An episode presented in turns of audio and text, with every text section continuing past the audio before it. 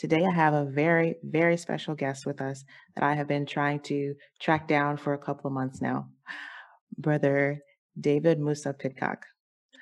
Brother Pidcock was born in 1942 in Sheffield, where he lives with his wife and two children. He is a machinery consultant, valuer, and writer. He gives lectures across the UK, particularly on Islamic economics. A former Roman Catholic, he became a Muslim in 1975, and he is a founder, member, and since its inception, the leader of the Islamic Party of Britain. Brother David, Assalamu alaikum. Walaikum salam. And Happy New Year. Yes, you as well. It's so good to have you on. Um, could you tell us a little more about yourself? Because before I started recording, you were going into some things, and um, I don't want to miss any of that. So could you tell us a, a little more about yourself and your background? Right. Well, you've given a little bit of that. I mean, um, I was uh, born in 1942 uh, during the war, Second World War. Um, went to a Roman Catholic school, brought up, and uh, eventually I left school at 15 and uh, became working. I went into the working in the meat business for a local butcher. So I learnt about kosher and, and halal food, uh, meat very early on, in the age of 15. And uh, so that intrigued me in many respects because appearances are very damning and what you see is is actually contrary to what are the, the real effects. So from then I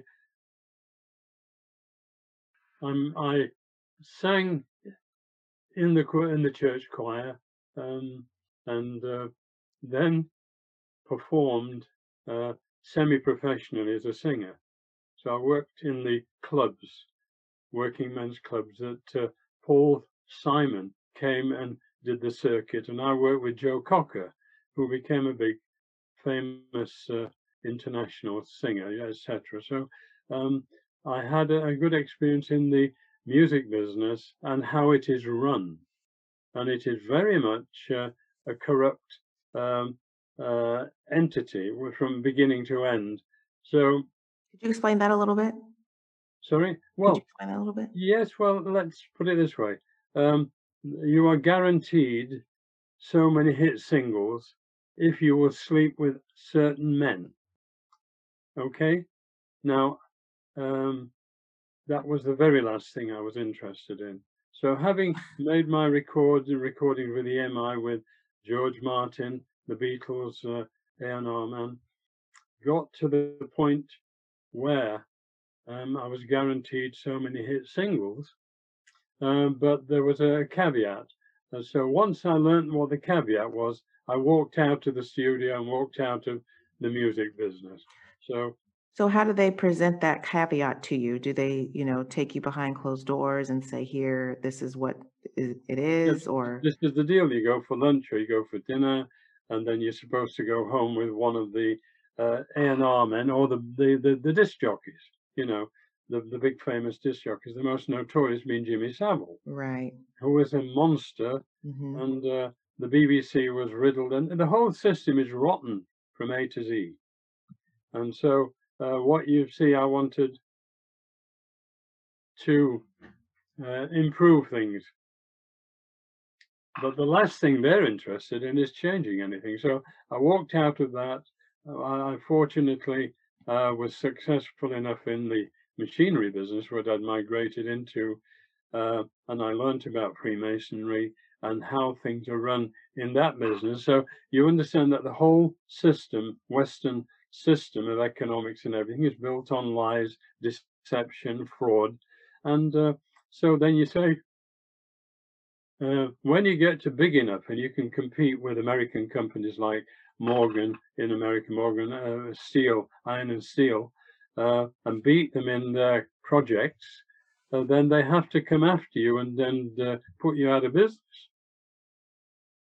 So, um, uh, having beaten the American company in South Korea, built the first rolling mill there for Pohang Steel, uh, then they send in the bank. So they either get you through the accounting firms or they get you through the banking system. And the banking system is the most powerful. so um, once um, I realized that, that having been able to prove that a, a Canadian bank and a British bank and a German bank could defraud us legally, and you could not win a case against them, even though you could prove you've been defrauded, um, then you realize that and you discover that a bank is not, however, liable if it gives false references, dishonesty, etc., etc., etc. So you can get to court, you can prove your case, but you cannot get a judgment because the judges are in the pockets of the banks via the Masonic system. Mm. And that is um, uh, the, the thing that you realize. So you say, God, there's got to be a better way. And then within, um, I bought a shipyard in Scotland. I'd shipped a lot of machines, and uh, I met somebody at a firm, uh, and uh, they said, "Would I like to go to Saudi Arabia?" And I said, uh, I was in my overdose. I said, "Can I go home and get changed first? so anyway, within six weeks, then it was difficult to get a visa as a non-Muslim, right? As a, as a Khawaja. Um, so, but I ended up arriving in uh, in Jeddah. We were met on the plane from the plane by Sheikh Kamal Adham's uh, car. Took us to Petromin refinery, and um, we um, uh, we got straight to work meeting some of the refinery people. Our job was to they wanted me to set up an engineering works so they could repair um, refinery equipment and also crane hire stuff that we were going to set up. So anyway, uh, we were led into the office of um, a very, very nice man, Mansour Sahemi, who was general manager of refining. So we were led into his office and he was laughing tears were running down his cheeks. And he said, oh, I do apologize. so what had happened in the morning? There were the refinery was managed by United Oil Products from Houston with the, the Saudis. And uh, Mansour had sent off a telex in the morning now. The day we arrived was the first day of Ramadan in 1975. he'd sent a telex to Houston, UOP, saying asphalt plant project held up due to Ramadan.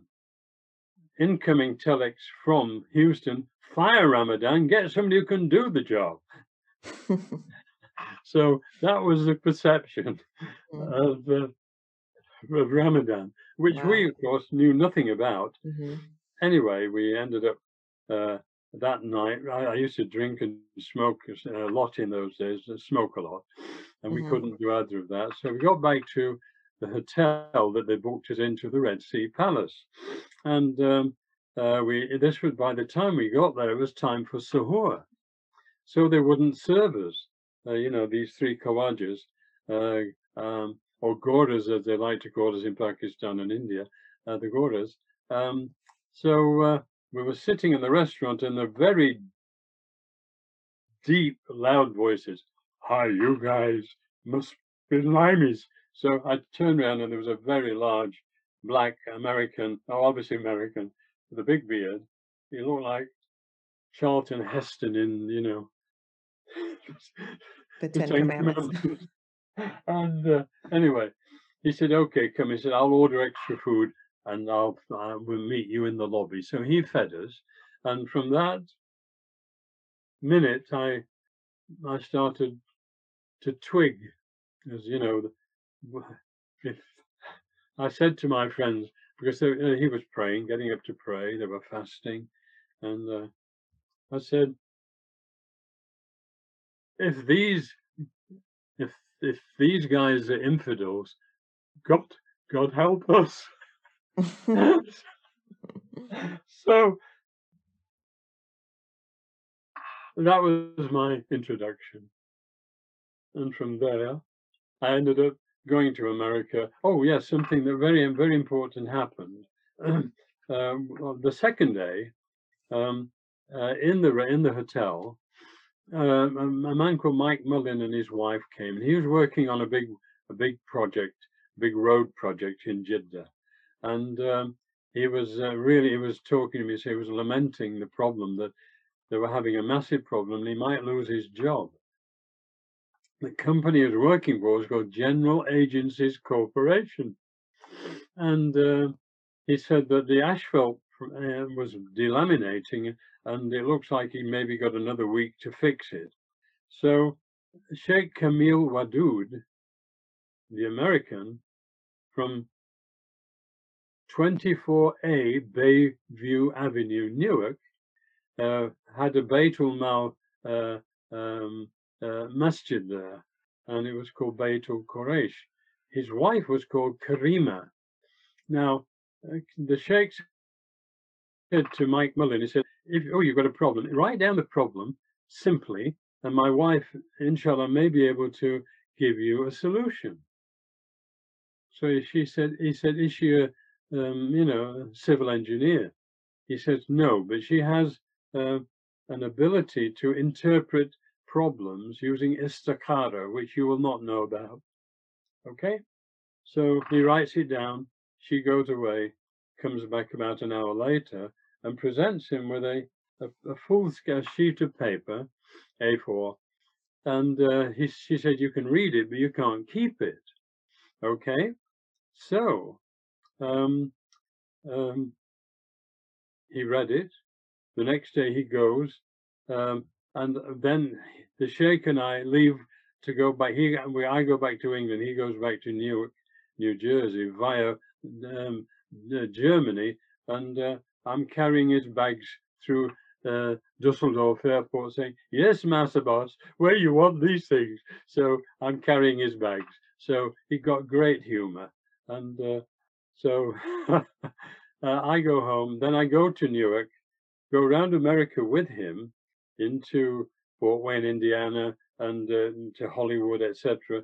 And then finally get back uh, to Newark uh, on the 11th of the 11th 75.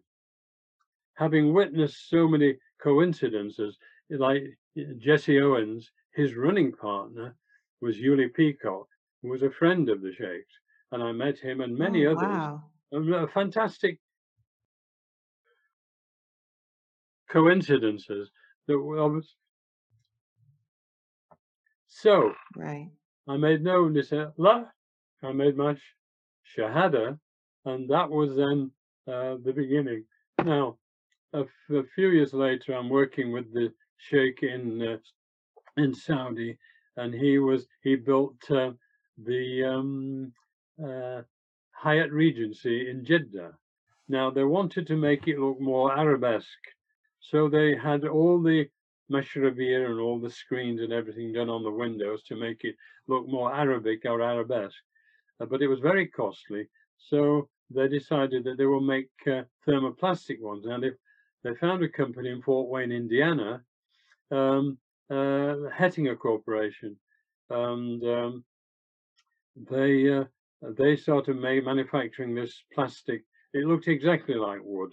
Anyway, so that brought me into Fort Wayne. Now, um, there was a big fight raging at that time uh, over the Masonic, uh, the name for God in Freemasonry which I'd been fighting since I was a lad.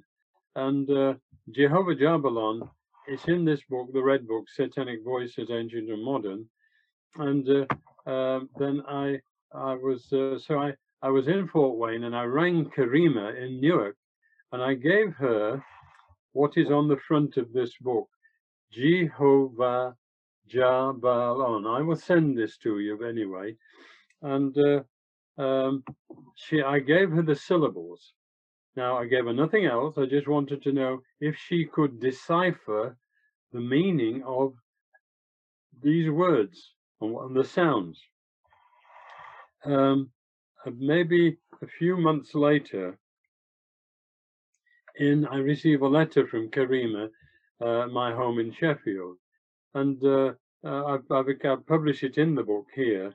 Um, Bismillah ar-Rahman rahim Jehovah Jabbalon, the name of the compeller, the name of the Lord Jehovah. Basically, it is the name for Iblis.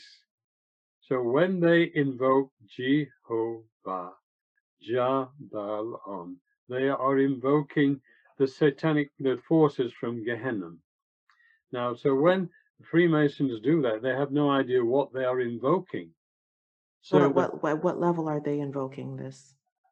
well, why? Because in, in the, the No, ritual, I, I'm sorry, I mean at what, what rank of Freemasonry? seven, seven, the seventh degree, the, the, the Oh, blue okay. degrees are just the introductory degrees. Mhm. Uh, they mean nothing. They, as the as, as uh, the biggest uh, Masonic scholar of all, Albert Pike, the American from you know from Charleston, Mhm. um, uh, his uh, morals and, and dogma, I call it morals and dogma.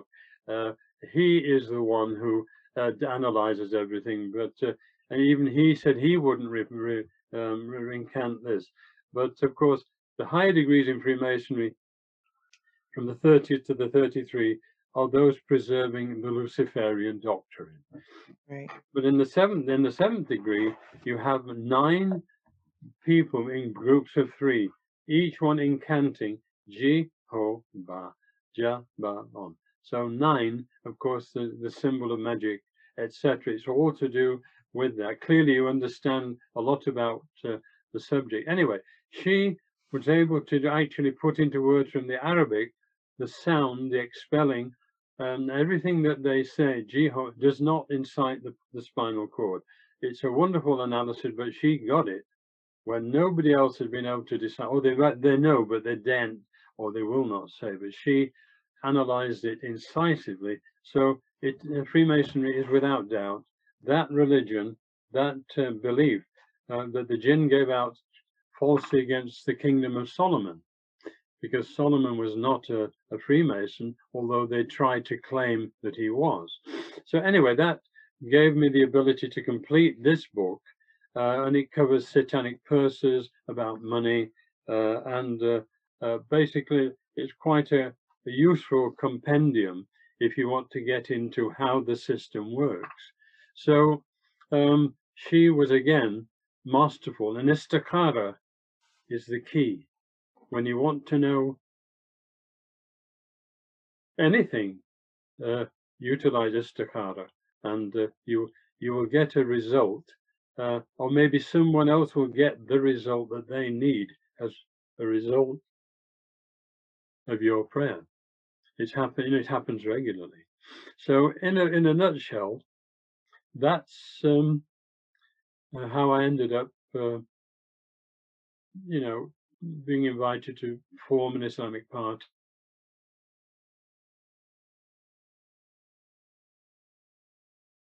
And uh, uh, Pakistan, India. I worked in India for quite a while, uh, and but my mother's family came where my great great grandfather was. He ran the East India Company uh, in 1840 in, in Dhaka in, in India, in Bengal, and my other great great grandfather uh, was um, with the um, the Campbell Regiment. My mother's maiden name was Campbell Thomas.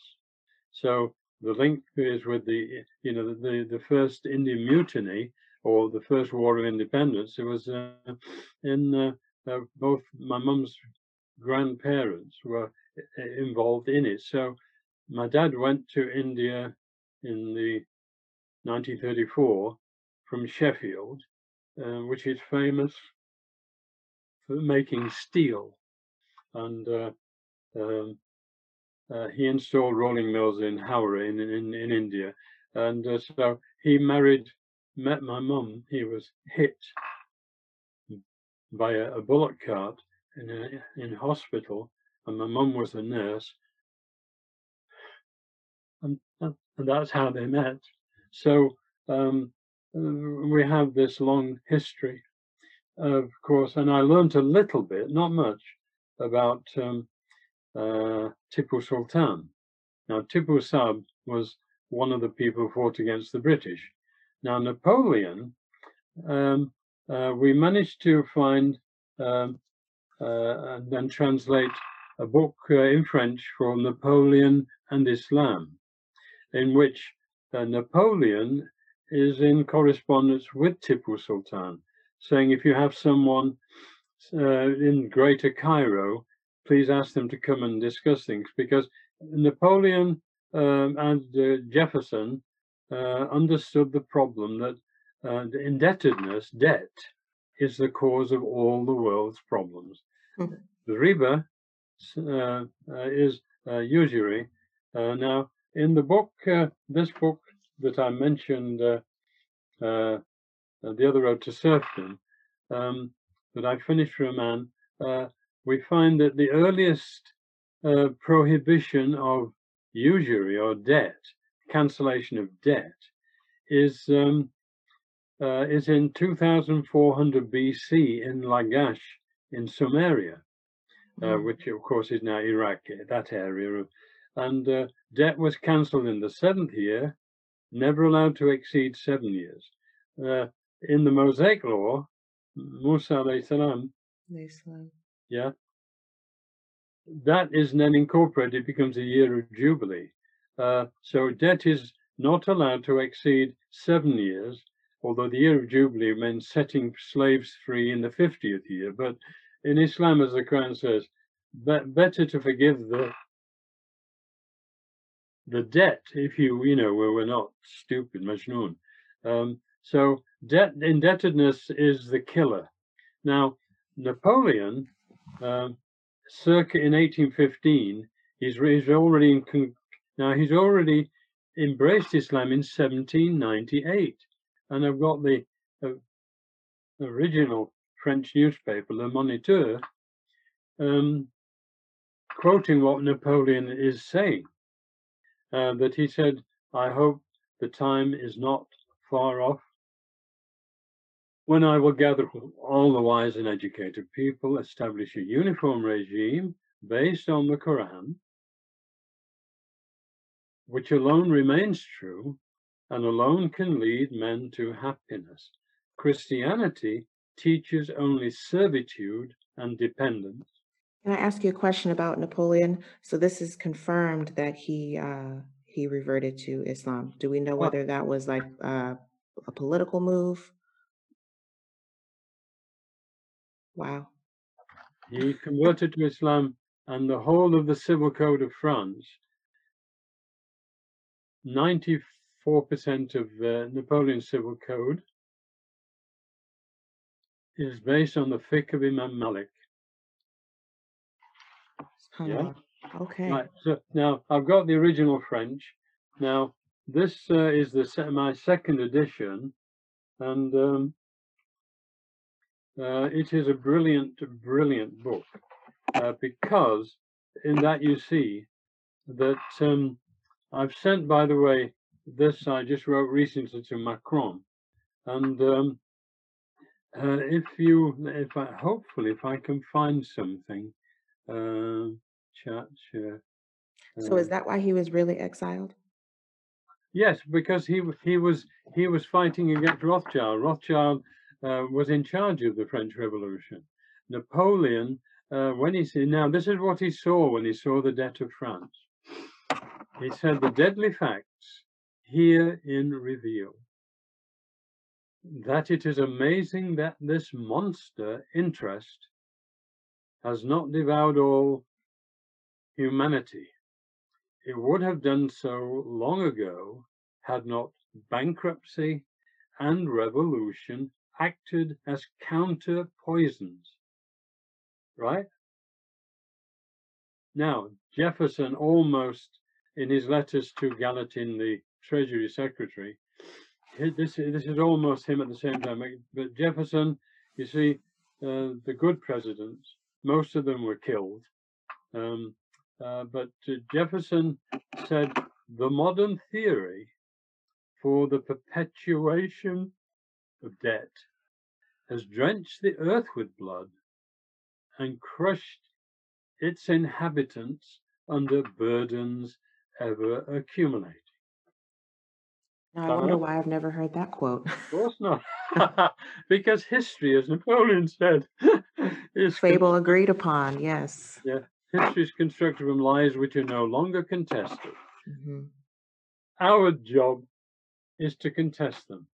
And uh, so, um, so now this is a letter, part of a letter I wrote uh, to uh, there's a big battle on about anti-Semitism, of course.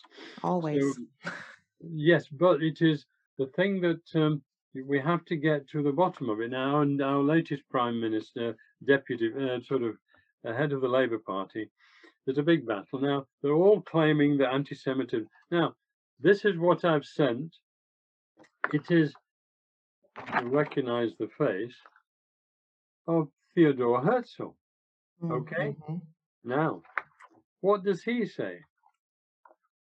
Um, For the viewer, for the listeners that don't know who Theodore Herzl is, yeah, Theodore? Herzl was uh, the visionary uh, and uh, uh, uh, and the founder of modern Israel, and uh, claims to be on every street corner is Herzl Corner, Herzl Square in Israel.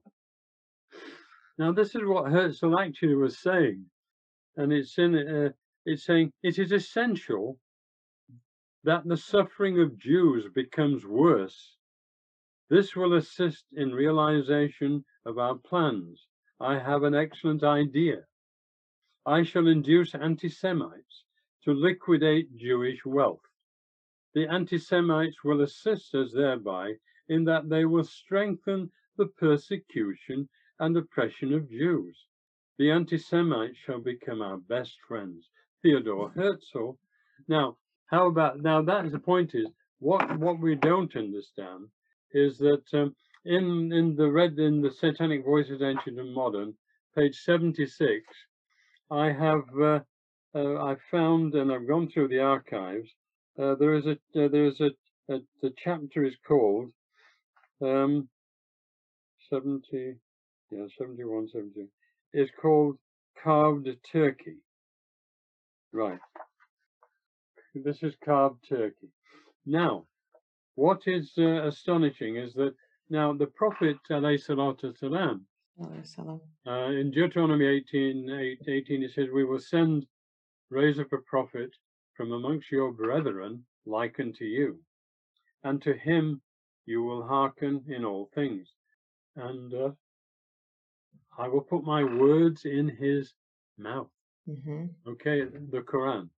Now, that's what it means. Now, what people are blissfully unaware of, not blissfully, um, is that Moses is um, he he he is uh, brought up in Egypt.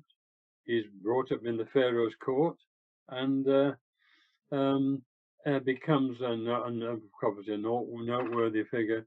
And he finds he kills a, uh, an Egyptian overseer who's uh, beating up an Israeli, uh, you know, um, slave, and he has to escape, and he escapes over the Gulf of Aqaba into Arabia, into Midian.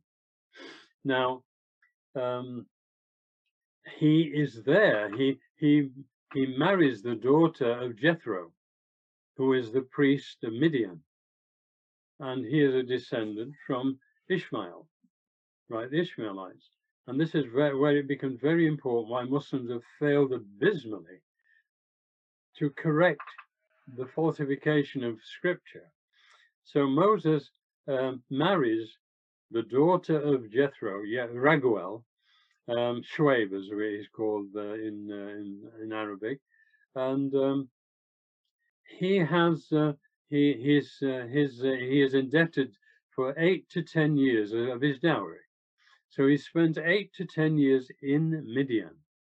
Now Midian, of course, is on the pilgrimage route, so he will have made pilgrimage many times in that period.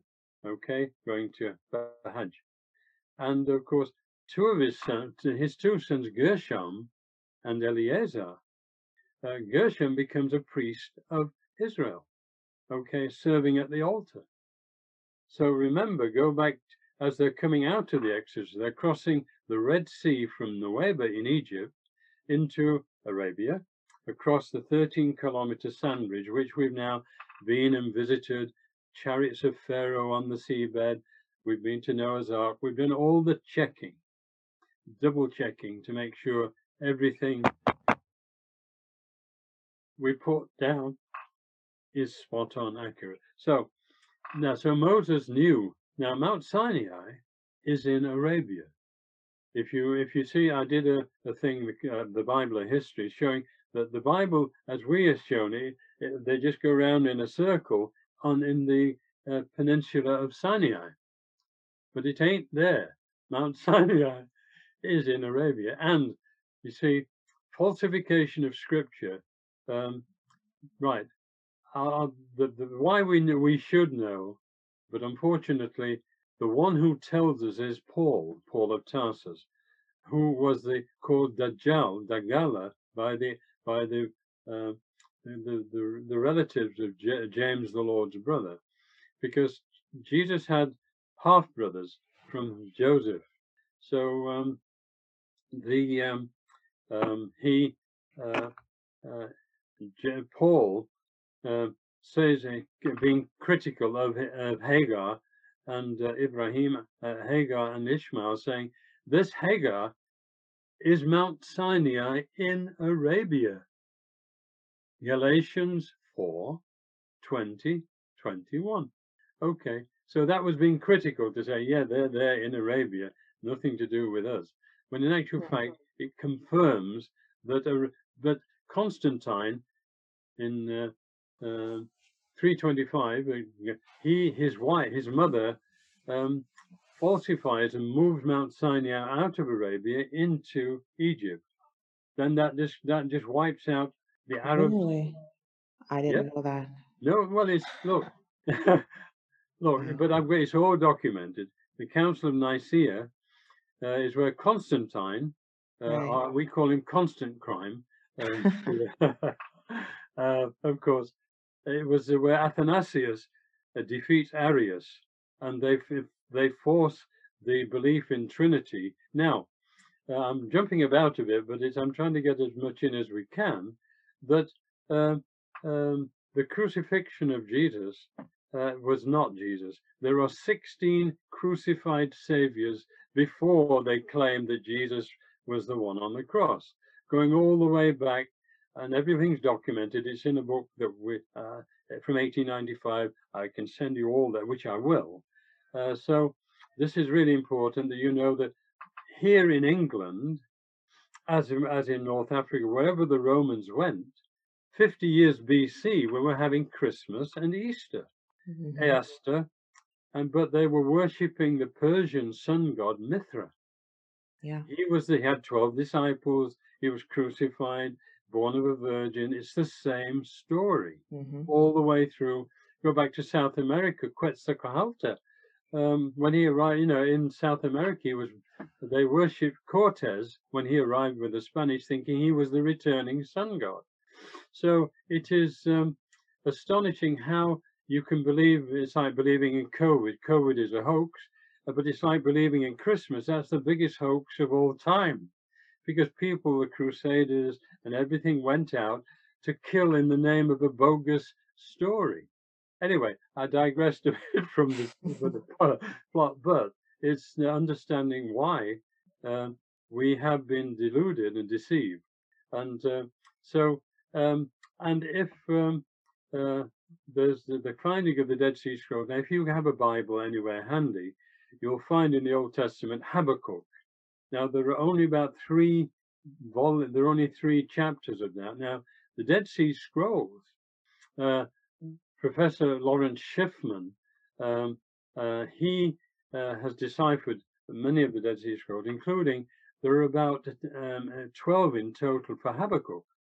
Now it's fascinating, it's really interesting that had you can see why they were hidden um, or and not and no longer believed, or well, certainly they were hidden after Constantine or Constantine, uh, because um, Habakkuk says that a wicked Cohen would a teacher would betray a righteous Cohen, righteous teacher, but would suffer the death that he planned for the righteous Moshiach, Messiah, the, the righteous Cohen. So the when you see the one on the cross uh, proclaiming uh, Eli, Eli, lama sabachthani in Aramaic, Palestinian Aramaic or Galilean Aramaic, he's saying, My God, my God, why hast thou forsaken me? If he is God, Son of God or a consubstantial part of a Trinity, he would know why he was on the cross dying for your, your and my sins. Exactly. Because that is the myth that somebody dies for our sins. And uh, as there's a brilliant uh, um, uh, piece that I've put out, there was a, an interview done on uh, by Barry Chamish, uh, you know, redemption through sin, how the, the Jews from 1666 began following Shabbatai Zvi, and he was the false Messiah and uh, everybody is now following him. The Israelis, most of them follow Shabbatai Zvi, who believes in redemption through sin. So that chapter that I was showing you in here, um, uh, uh, the uh, carved turkey. Now, Rasulullah says in his hadith, now this is in Mishkat, it's in Sahih Muslim, and now according to the British Embassy, I've been to the embassy, I've seen the documents, now, the British ambassador is writing to the head of the uh, mid, uh, basically Middle East uh, uh, office in India, which was run out of India, saying that uh, that uh, Constantinople has been taken over on July the 8th, 1908.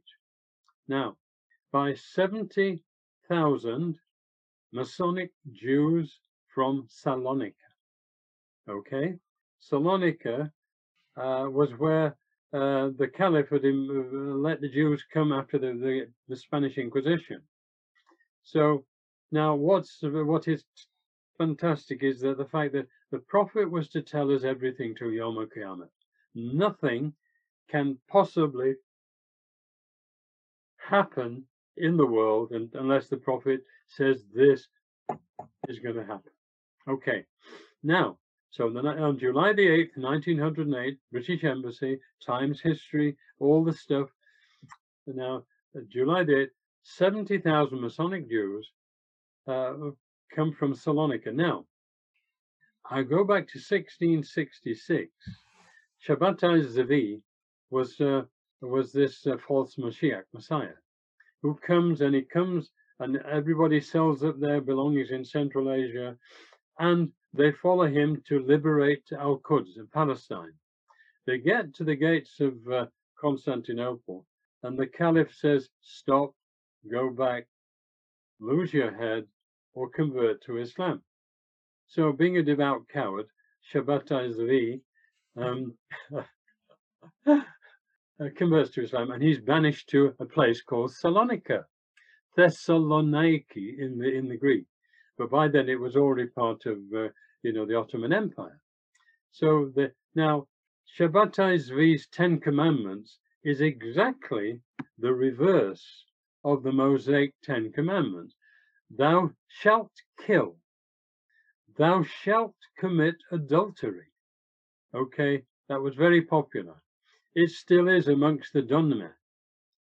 And that is what they believe. Why the Israelis behave the way they do, because they still follow that, that idea that you can sin, but you'll be redeemed because of your sin. This is how insane they are. And uh, so uh, now, Kemal Ataturk, Kemal Atatürk, or Ataturk, we call him Ataturk, because he was uh, uh, from he was an illegitimate child uh, from uh, Salonika. Jabed Bey, Talat Bey, all of them were Yehud, Jew, Jews, but they were not accepted by Orthodox Judaism because they were mamzer, illegitimate. But they still dominate. When, when you find um, Erbakan standing in front of a picture of the greatest devil of Erdogan, of um, uh, Ataturk, and, and Turkey has always had an embassy in uh, in um, Tel Aviv. They've always now. Why haven't they withdrawn that? If uh, I went to Turkey several times as a guest of Erbakan, I discussed things, but they're terrified to discuss this because. Uh, but uh, now also I've got here, uh, which I've included. I'm just including in another letter I'm doing, is that uh, when when Ataturk was on his deathbed, uh, Sir uh, Henderson, one of the the British ambassador in Istanbul, uh, in Istanbul by that time, because they changed it from, uh, uh, you know, Constantinople. Um, Ataturk, on his deathbed, offers the presidency of, of, of Turkey to the British ambassador. It's in his, it's all in the correspondence. We've got it. So how about that for treachery? But the whole purpose was that in 1908 they invaded Israel. Uh, they took over control, complete control. So from the July the 8th, 1908, it was a Jewish caliphate. The killing of the Armenians was under Jewish jur jur jurisdiction. And therefore, um, what people have been blaming the Muslims for is, is totally bogus. But that is the nature of the beast. Deception. Mm -hmm you know, lies, deception. So, um, so I'll go. I'll then I'll come to what the prophet said. Now, but but in 1909, the next, the very next year, the Tel Aviv is founded. Okay, how about that? So it's all a plan. Everything, and the British, the Americans, the French, all are involved because they're all.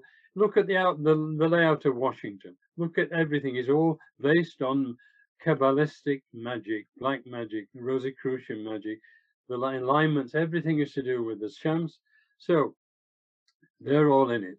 Now, so, but what the prophet says is that uh, he said, before my death,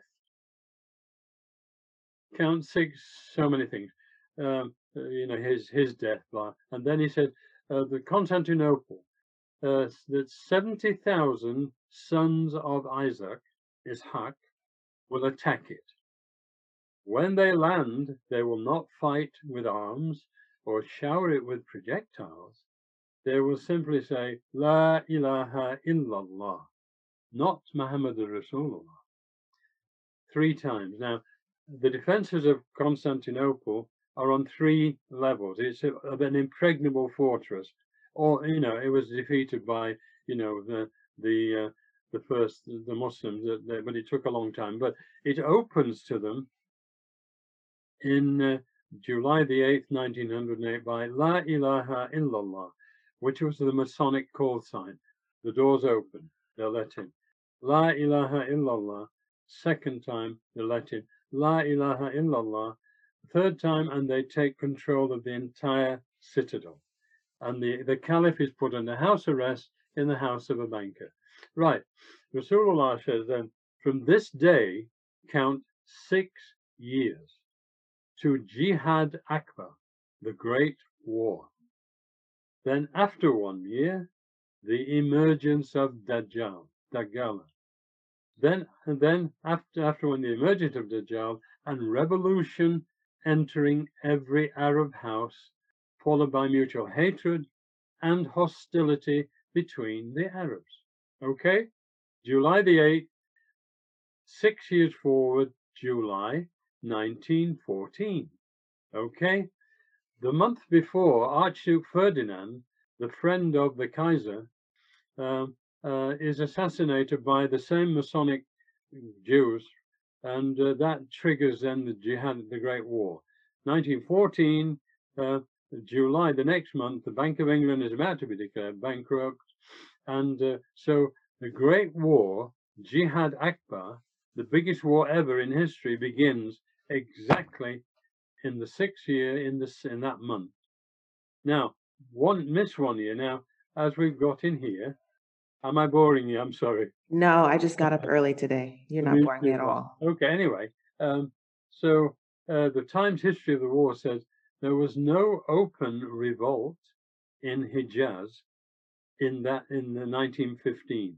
So 1916, who arrives in the Hijaz, in that region, is Lawrence of Arabia. Lawrence is exactly there, spot on cue. He's a pilot, he can do all this, he, he's capable of going in submarines. So all the, the qualifications of Dajjal, he can fly, he can go under the water, etc. So the, there are 30 Dajjals, but Lawrence symbolizes the, re, the entry into the system, then with Sykes Picot um, of carving up the Middle East.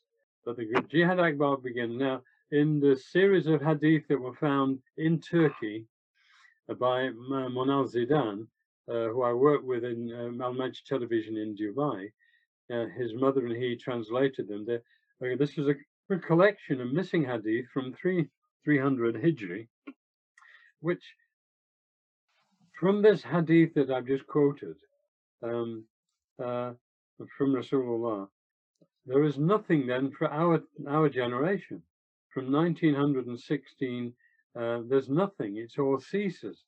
When everything must be recorded for us now to know what is happening. Now, 2000 and odd, there was a collection found in uh, Kitab Khana in Turkey. Now, remember from 1908, all Islamic material, everything was hidden by the Jews, by the, the Donme who are still existing um, and still go around and still believe in Shabbat Zvi. They still follow his illegitimate, you know, the Ten Commandments or the Ten, you know, non-commandments, let's say.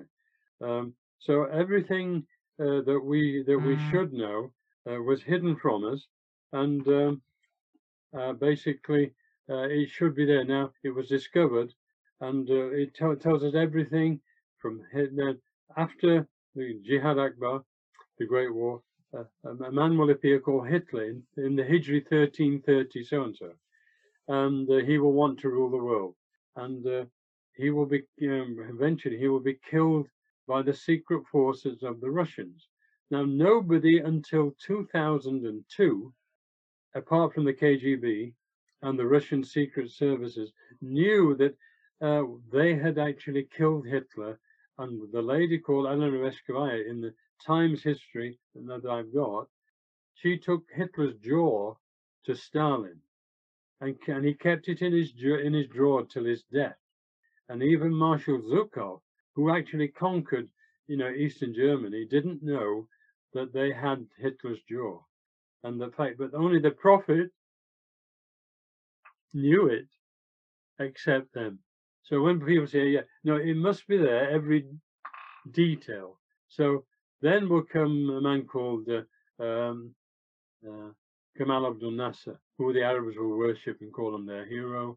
He will uh, basically um, be humiliated in two wars, then Allah will grant Sadat. So it goes right up to the present day, the Mahdi emerging, and America will come out against him.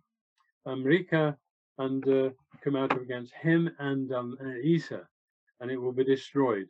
And Allah will rain down fire and brimstone, etc., and America will be vaporized. But that is what is coming. Now, the bit before the emergence of uh, Imam Mahdi salam, is that when all commerce ceases and all roads are blocked, that is the sign. Now, that's this year and last year. That is when the first time in history that all commerce has ceased, all roads have been blocked, airway, seaway, you name it. So, and imminently, inshallah, it's going to be in uh, May of this year, we think, after Ramadan, because there's another massive event to occur before it occurs, is when the sun will rise from the west after which no declaration of belief will be accepted. Now you're a pilot, uh, you know what will happen when all when the Earth re re reverses its rotation, or in my opinion, how it will work, it will turn over and be rotating the same way, but it will be going round so the sun will rise from the west. All the satellites and everything will be in chaos. I would have thought anyway, but you're a pilot, and it's worth contemplating and thinking what will happen then? Because when all telecoms are out, and the Prophet, I was just told yesterday by a Jewish convert, he said, don't forget, the Prophet said, the final wars will be fought with the weapons I use.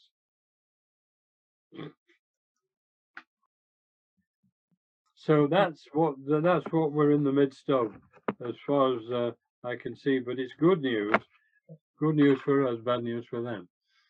So um, um, there's a, of course there's a lot more to cover. Right. But um, uh, I hope that gives you a a good uh, you know you know broad brush stroke as to what uh, what we've been up to. Of what we're still up to. Wow. So when you say um, good for us, bad for them, what do you mean? Because I see a lot of Muslims, well, the majority that don't have a clue what's going on. Well, they became, as the Prophet says, like the foam on the sea, widespread but of no substance. They have become the Bani Israel. People followed Isa, um, with few exceptions, uh, and the Muslims now have done exactly what Bani Adam and all of us have done throughout history. So it should come as no surprise, and it's all written there in Hadith. You know that um, uh, you you will like like it's happening now. Uh, I wrote uh, letters to the French ambassador to the to Macron about uh, the um, uh, the what happened with the French to point out that under Napoleon, nobody would be allowed to blaspheme the Prophet. Nobody, nobody. And so I pointed that out. I've written to the, to the Grand Lodge, Grand Mosque in, in France, no reply, telling them everything that I'm saying about Napoleon. Use Napoleon. He was the greatest. No doubt at all. Everything. Goethe in the book uh, that we've uh, I've done uh, redone now.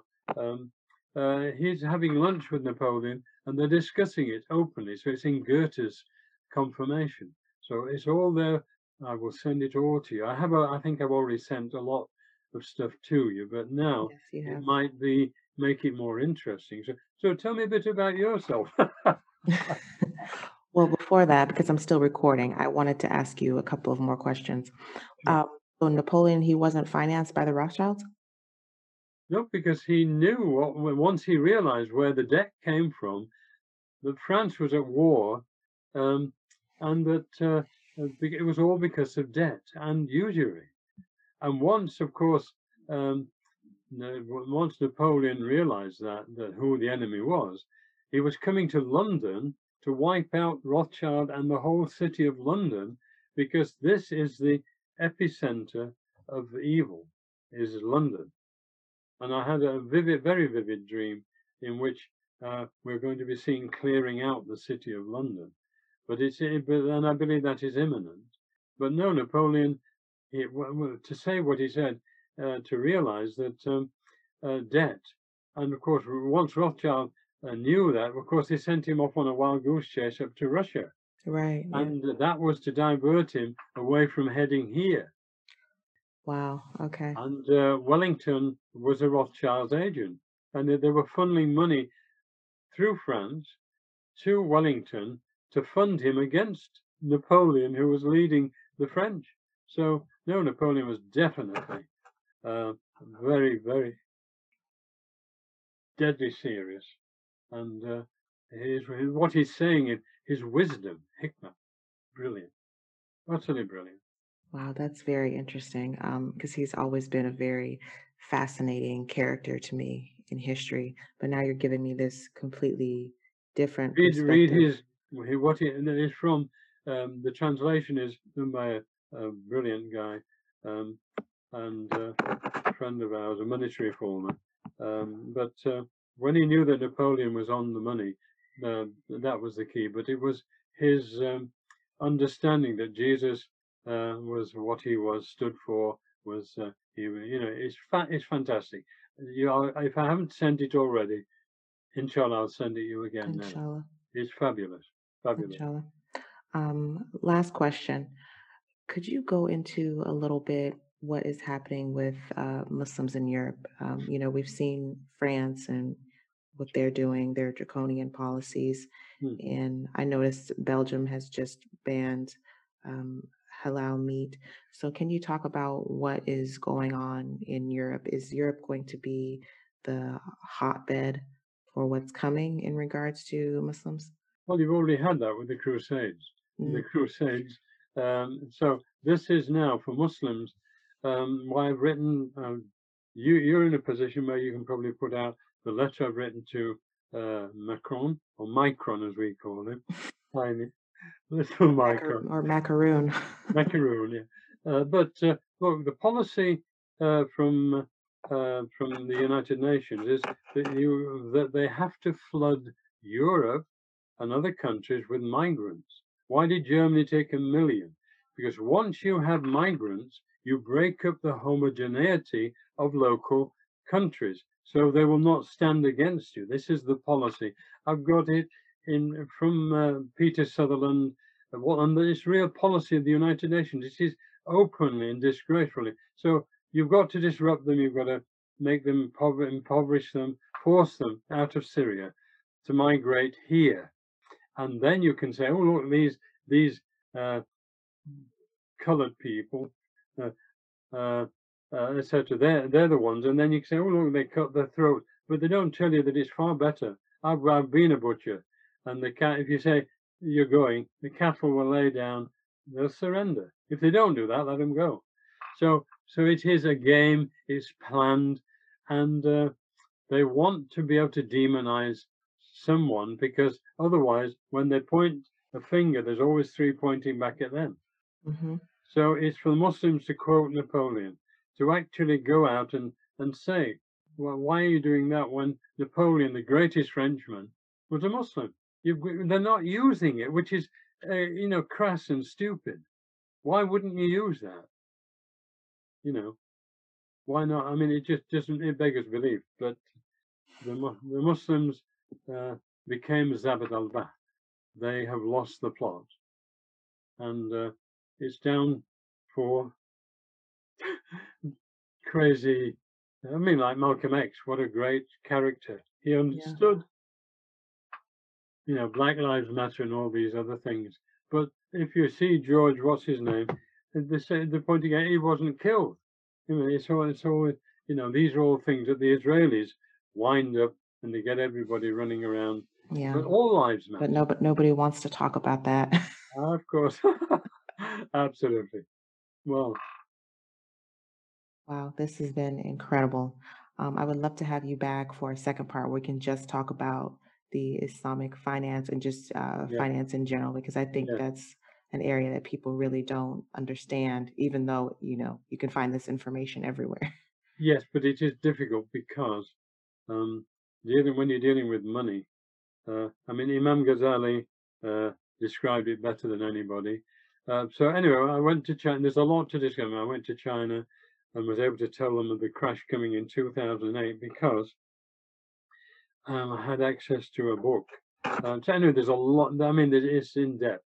Maybe you could have, so you could show some of the slides that I send. You could use them and say, well, you could you speak to this, or you know, and that that would uh, probably be the would be the way to do it because you need to illustrate stuff. It's like I just want to show you this. You see this? hmm This is the Quran, the final version. Okay, and uh, this is the Quran as it was originally revealed.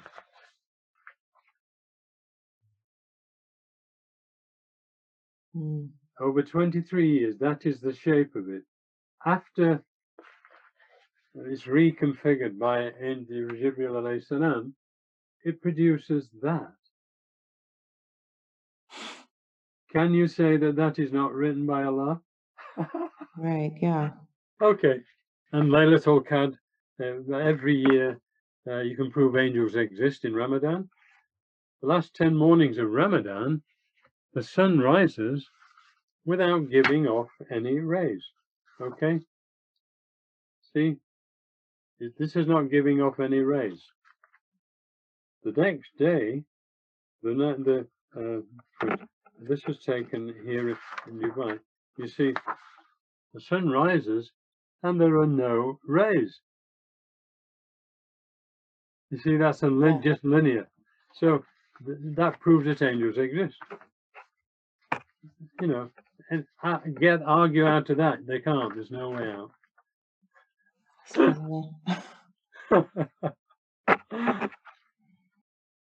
Right. So you were in the um, American. Oh, no.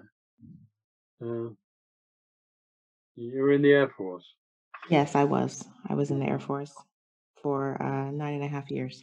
Uh, flying. No, no, I, I didn't fly. Uh, just administration. Right. Mhm. So you would be able to find out what will happen when the sun rises from the west? What is that going to do to USAF and all the communications um, uh, around the world? Television. Scramble. It'll scramble them. Right. Well, that is no. That is the big question that I've I've, I've asked many people, but you, having been in the RA in the in the USAF, would know what, what that would. We need to find that out because we should be preparing for that eventuality. Because if there's no telephone, nothing, uh, there will be no petrol, no gas, etc. We should be preparing, um, as some people are, for going back to uh, the backwoods or to be living. So that, if I could ask you to just investigate that for me, you would know where to go. I believe that instead of the earth stopping and uh, like Joshua, you know, made the, the sun stand still. And uh, uh, the, the point being that um, uh, I believe that the earth will, will continue to rotate, but it will start, it will flip over. Mm. And so the sun will then rise from the west rather than the east. So um, it will not uh, stop suddenly. But of course, um, all these geostationary satellites and what have you um, uh, are clearly going to get screwed up. But uh, we need to, we should be preparing now uh, for uh, going back to basically to square one. Well, we can't even get people to understand this whole, you know, pandemic thing. So, well, but, but for you, I mean, you would be able to ask somebody or to check uh, yeah. what uh, what's going to happen when um, so when when that happens because it's going to be uh, it's going to be momentous but we should be prepared. We should have we should have stocks of things you know water how are we going to cook? And that should be what we should be educating the people to prepare for no i agree absolutely inshallah i'll see uh, what i can find right american inshallah or english inshallah So you're you're married to um, a, a, a Moroccan brother? Yes. Mm-hmm. Right. Okay. Right. I was in uh, Tangier. oh, okay.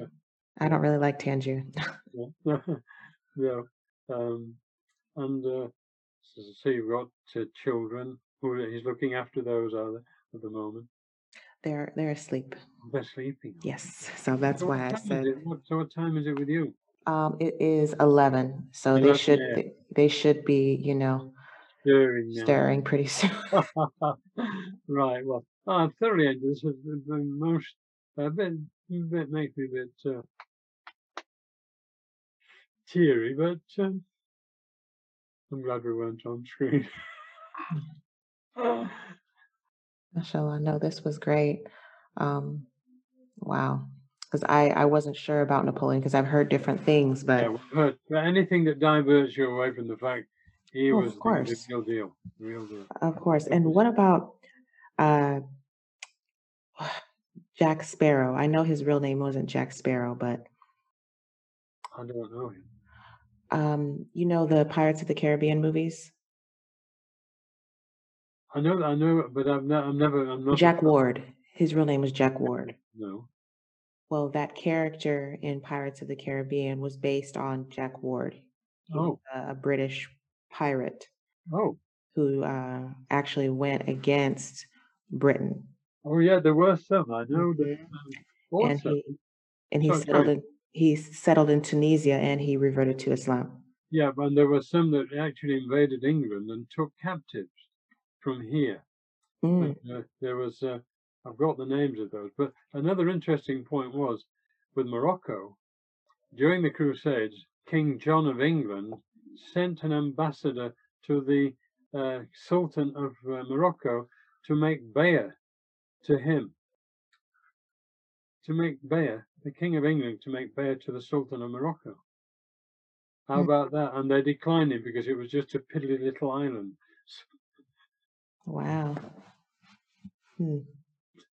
I've got to dig that out. I was trying to find it this morning, but uh, that is um, Yeah, and I uh, heard that uh, the U.S. paid jizya to Morocco for a while. Like I think it was George Washington and Jefferson. Do you know anything about that? I don't know about that, but I know that uh, the, the Saudis were paid 20,000 silver um, dollars every month by the Americans at the, you know, in the time of the Wahhabis coming to power. Mm, We were funding them and the British, and of course the ambassadors and the, the betrayal wa- was from here. I mean, the city of London is has been the centre of all evil. right. It's a financial center. Yeah, Mhm. financial centre and military and um, everything, and of course the occult. Right. the occult uh, Grand Lodge of England.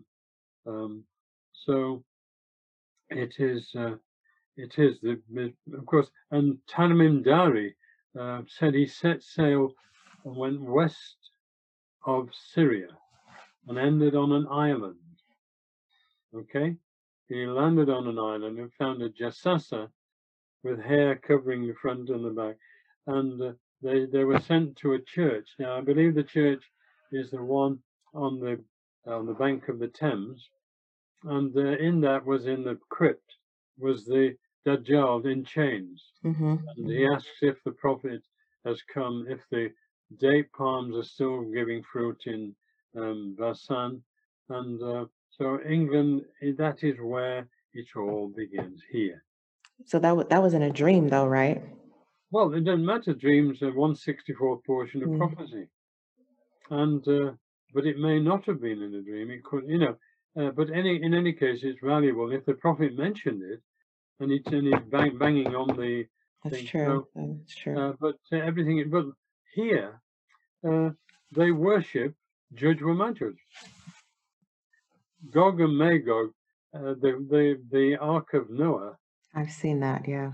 You've seen what I've sent, right? Yeah. Now, the Irish, um, Yajuj Majuj, yeah, the the second son and the grandson of Noah is Gog and Magog, Majuj.